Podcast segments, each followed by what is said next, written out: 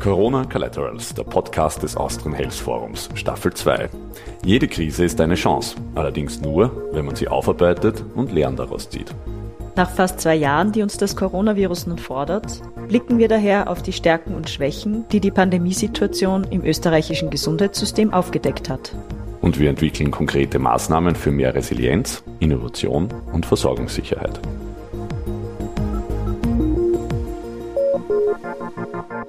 Willkommen zurück bei Corona Collaterals, dem Podcast des Austrian Health Forums. Ich freue mich, dass ich heute mit Dr. Thomas Zeckeresch über die Themen Resilienz, Innovation und Versorgungssicherheit im Angesicht der Corona-Krise sprechen kann. Dr. Seckeresch war ja auch bei der ersten Staffel bereits bei uns. Die ist sehr stark unter dem Eindruck damals der beginnenden Impfkampagne gestanden und noch dieser langen Phase der Lockdowns. Inzwischen hat sich doch schon wieder einiges verändert. Ich bin sehr gespannt, wie sich jetzt Ihre Einschätzung der Lage seither vielleicht auch verändert hat. Herzlichen Dank, dass Sie sich Zeit nehmen für dieses Gespräch. Danke für die Einladung. Herr Dr. Sekresch, äh, man muss Sie nicht vorstellen. Ich werde es der Vollständigkeit halber trotzdem kurz tun. Man kennt Sie natürlich als Präsident der Wiener Ärztekammer und der österreichischen Ärztekammer.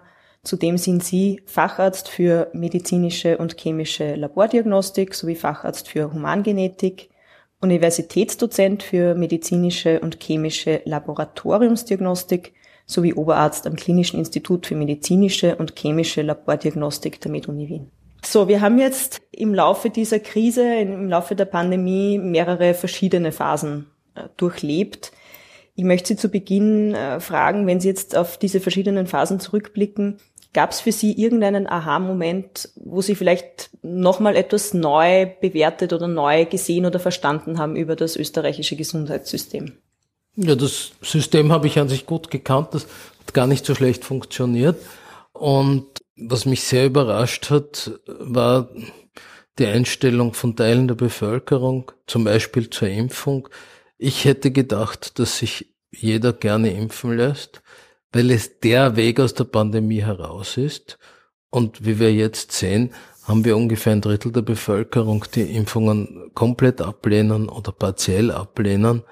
Und das hat mich schon sehr überrascht. Haben Sie einen, einen Lösungsansatz? Äh, Geht es da jetzt nur um eine fachliche Aufklärung oder, oder wie könnte man diese Leute, die man hier im Laufe der Krise verloren hat, wie könnte man die erreichen? Einen Teil von den 30 Prozent, die sich bis dato nicht impfen haben lassen, kann man sicherlich erreichen durch persönliche Gespräche, durch ein Vertrauensverhältnis zum behandelnden Arzt und eine Beratung durch den behandelnden Arzt zum Beispiel. Und dann gibt es einen kleinen Teil von absoluten Impfgegnern, den hat es aber vorher auch schon gegeben, vor Corona. Ich nenne jetzt nur Masernimpfung als Beispiel. Und da wird man wahrscheinlich wenig äh, Effekte erreichen. Aber es würde schon reichen, dass man die 15 Prozent zusätzlich impft. Dann könnten wir sämtliche Maßnahmen aufheben und ähnlich wie in Dänemark, in Schweden oder in Portugal leben. Und das würde ich mir wünschen. Ich versuche auch so viel wie möglich Werbung fürs Impfen zu machen. Und teilweise bin ich wirklich überrascht, mit welcher Aggressivität und Bösartigkeit und Ablehnung dieser Aufruf zur Impfung kommentiert wird. Mein Eindruck ist, dass es hier eher in, also eigentlich in der politischen Kommunikation oder in der Krisenkommunikation in vorherigen Phasen Fehler vielleicht gegeben hat und das zu einem großen Misstrauen in der Bevölkerung geführt hat.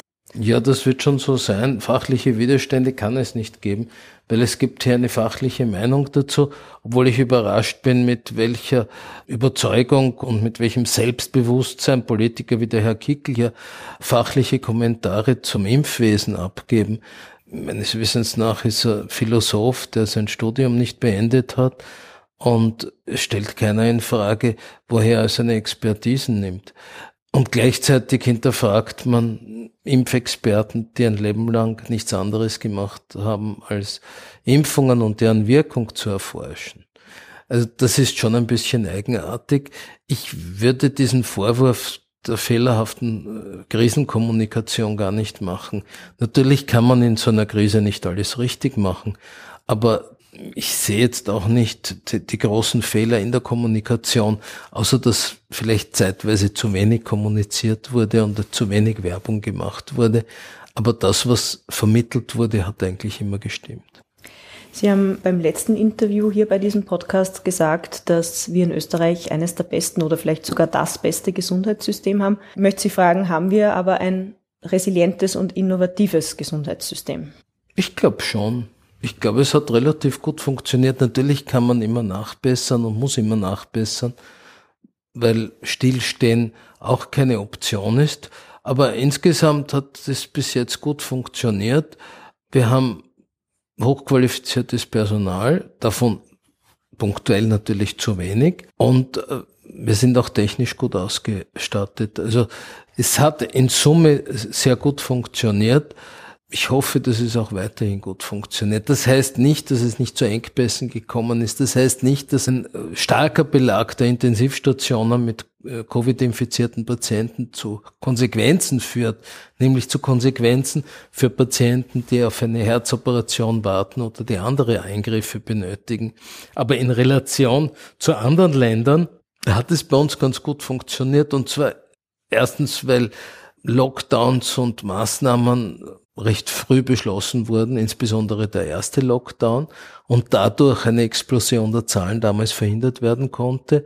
Beim zweiten Lockdown war es schon mit ein bisschen Verzögerung und weil wir eben ein resilientes System haben.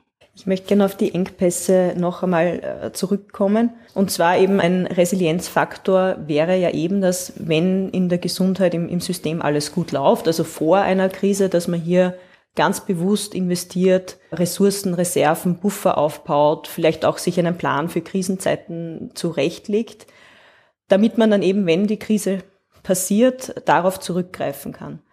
Wie schätzen Sie das ein? Haben wir das gut genug gemacht, gut genug Reserven aufgebaut und uns vorbereitet oder waren wir dann doch ein bisschen überrascht? Nein, niemand hat mit so einer Krise und mit einer Pandemie gerechnet. Das heißt, man hat natürlich versucht, die Ressourcen zurückzufahren, um Geld zu sparen. Dort, wo es gegangen ist und wo der politische Widerstand nicht zu groß war. Auf der einen Seite haben wir bestimmt zu viele kleine Krankenhäuser über das gesamte Bundesgebiet verteilt, weil äh, diese Spitäler regional wichtig sind, nämlich für die Region als Arbeitgeber, und nicht unbedingt, weil sie wichtig sind für eine gute Gesundheitsversorgung. Also da kann man sich schon noch einiges einfallen lassen, Krankenhäuser umwidmen in, in Pflegeeinrichtungen oder Rehabilitationseinrichtungen und die Leistungen in größeren Spitälern bündeln. Das ist auch ein Qualitätsfaktor. Aber in Summe haben wir offensichtlich ausreichend und genug Kapazitäten gehabt, um auch schwierige Situationen zu überwinden, zumindest bis jetzt. Eine Problemzone sozusagen, die wir kennen, ist die Primärversorgung, wo wir aber auch wissen, dass eine gute Primärversorgung in einer Krise eine sehr wichtige Funktion erfüllt. Was wären hier Ansätze, dass man hier mehr Ressourcen, mehr Stabilität aufbauen könnte für die Zukunft? Also Primärversorgung ist die Versorgung durch den Hausarzt, eine wohnortnahe und niederschwellige Versorgung, die in den allermeisten Fällen sehr gut funktioniert. Das, was wir schon in den letzten Jahren gesehen haben, ist, dass es immer schwieriger wird, frei werdende Hausarztstellen zu besetzen. Und wir wissen, dass wir vor einer Pensionierungswelle der Babyboomer-Generation stehen. Und das wird sicherlich eine Herausforderung darstellen. Aber wenn diese Stellen attraktiv genug sind, wenn in ländlichen Gegenden die Unterstützung durch die Kommunen da ist, dann wird man schon Ärzte finden und findet sie auch. Es äh, wurde am 26. Oktober ein neues Krisensicherheitsgesetz beschlossen. Da wäre eben genau die Idee, dass erstens mal quasi Krisen vorhergesehen werden und dann im Krisenfall auch quasi andere Mechanismen zum Einsatz kommen, um die Krise möglichst zentral zu managen ist Ihre Einschätzung, ist das ein guter Ansatz, um hier eine Antwort auf die Krise zu finden? Ich glaube, es ist ein sehr guter Ansatz und es zeigt, dass die Verantwortlichen erkannt haben, dass es hier Defizite gegeben hat. Defizite aufgrund der Entscheidungsbäume und der Struktur. Es sind verschiedene Ministerien zuständig, beziehungsweise die Kompetenzen sind auf verschiedene Ministerien verteilt. Wer am wenigsten zuständig wäre, ist zum Beispiel der Bundeskanzler in Österreich, weil er keine Richtlinienkompetenz über seine Minister hat. Gleichzeitig haben wir beim zuständigen Gesundheitsministerium erkennen müssen, dass es nicht die Strukturen für Krisenbewältigung hatte. aus unterschiedlichen Gründen. Es hat nicht einmal einen Generaldirektor für öffentliche Gesundheit gegeben. Und zwar relativ lange. Erst nach einem Jahr wurde die Frau Doktorin Reich dort eingesetzt.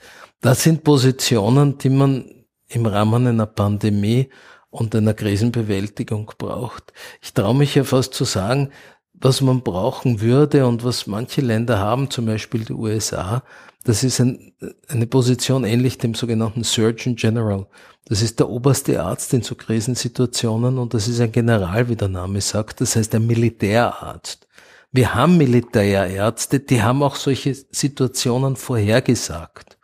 Denen hat nur niemand geglaubt. Also es würde Experten geben, Experten mit entsprechender Ausbildung, was Logistik betrifft, was Organisation betrifft.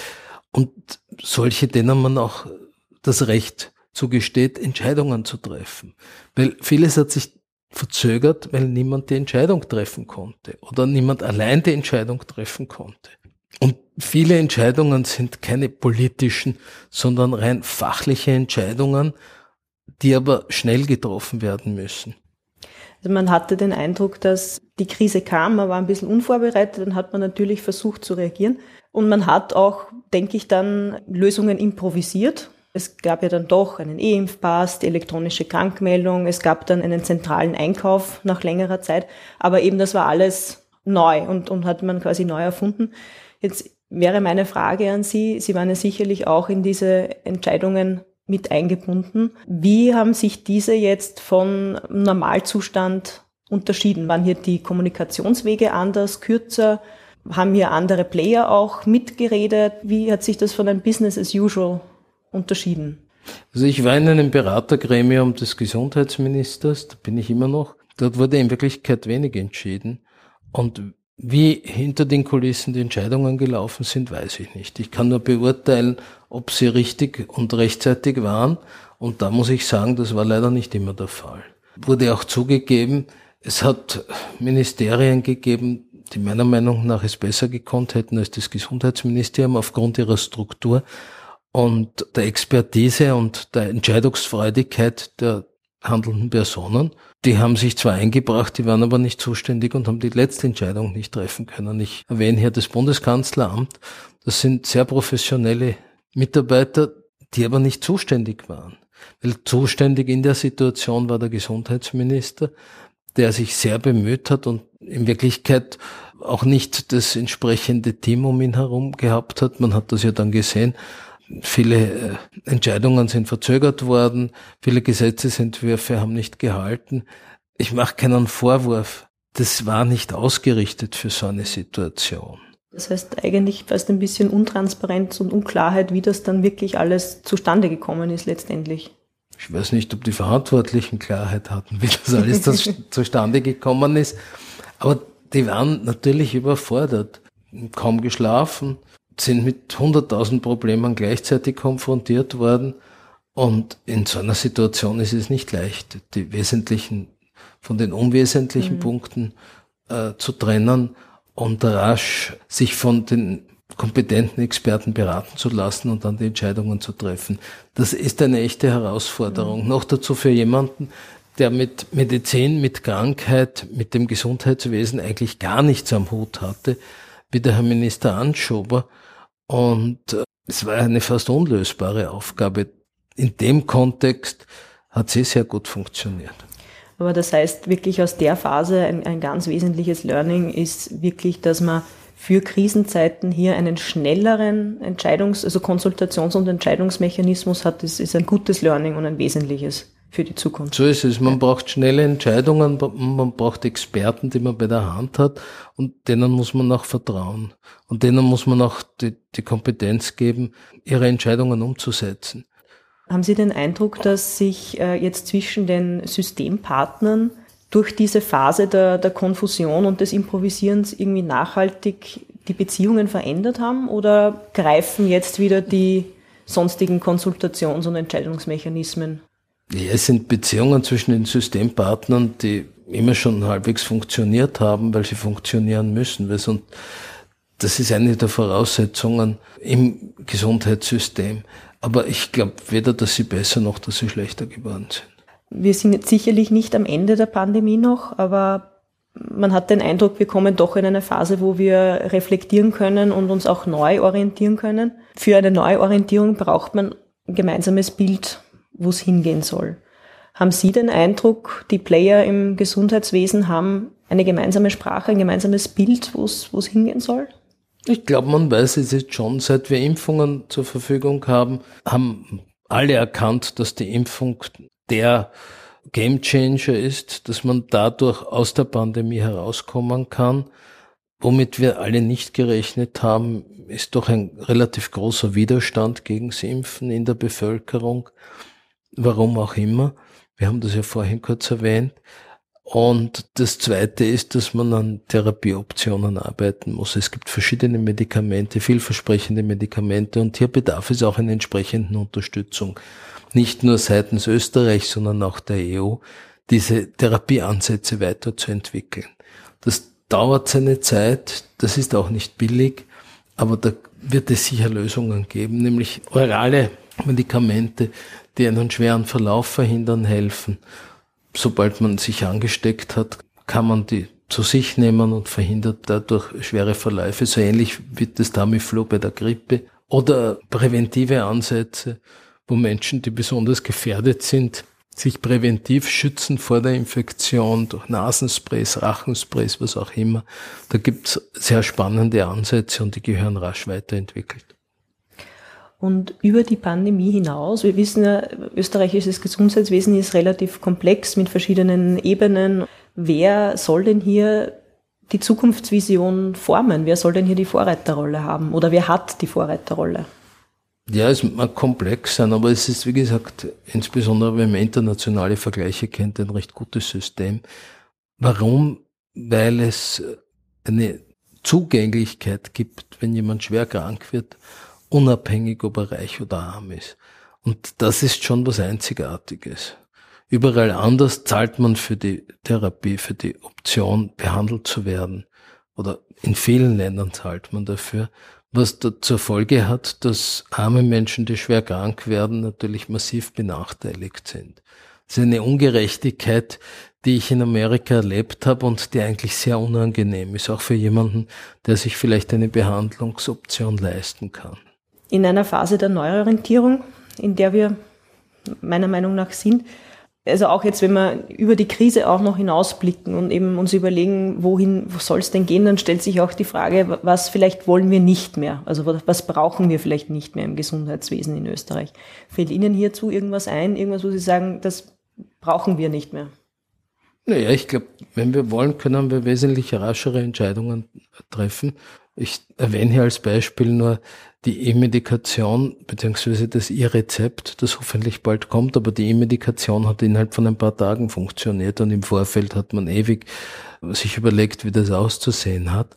Oder auch den elektronischen Impfpass, den man dann relativ rasch umsetzen konnte. Also da sehe ich schon Vorteile und was man noch sieht, ist, dass, warum auch immer, einige Player Interesse daran haben, solche Projekte in die Länge zu ziehen.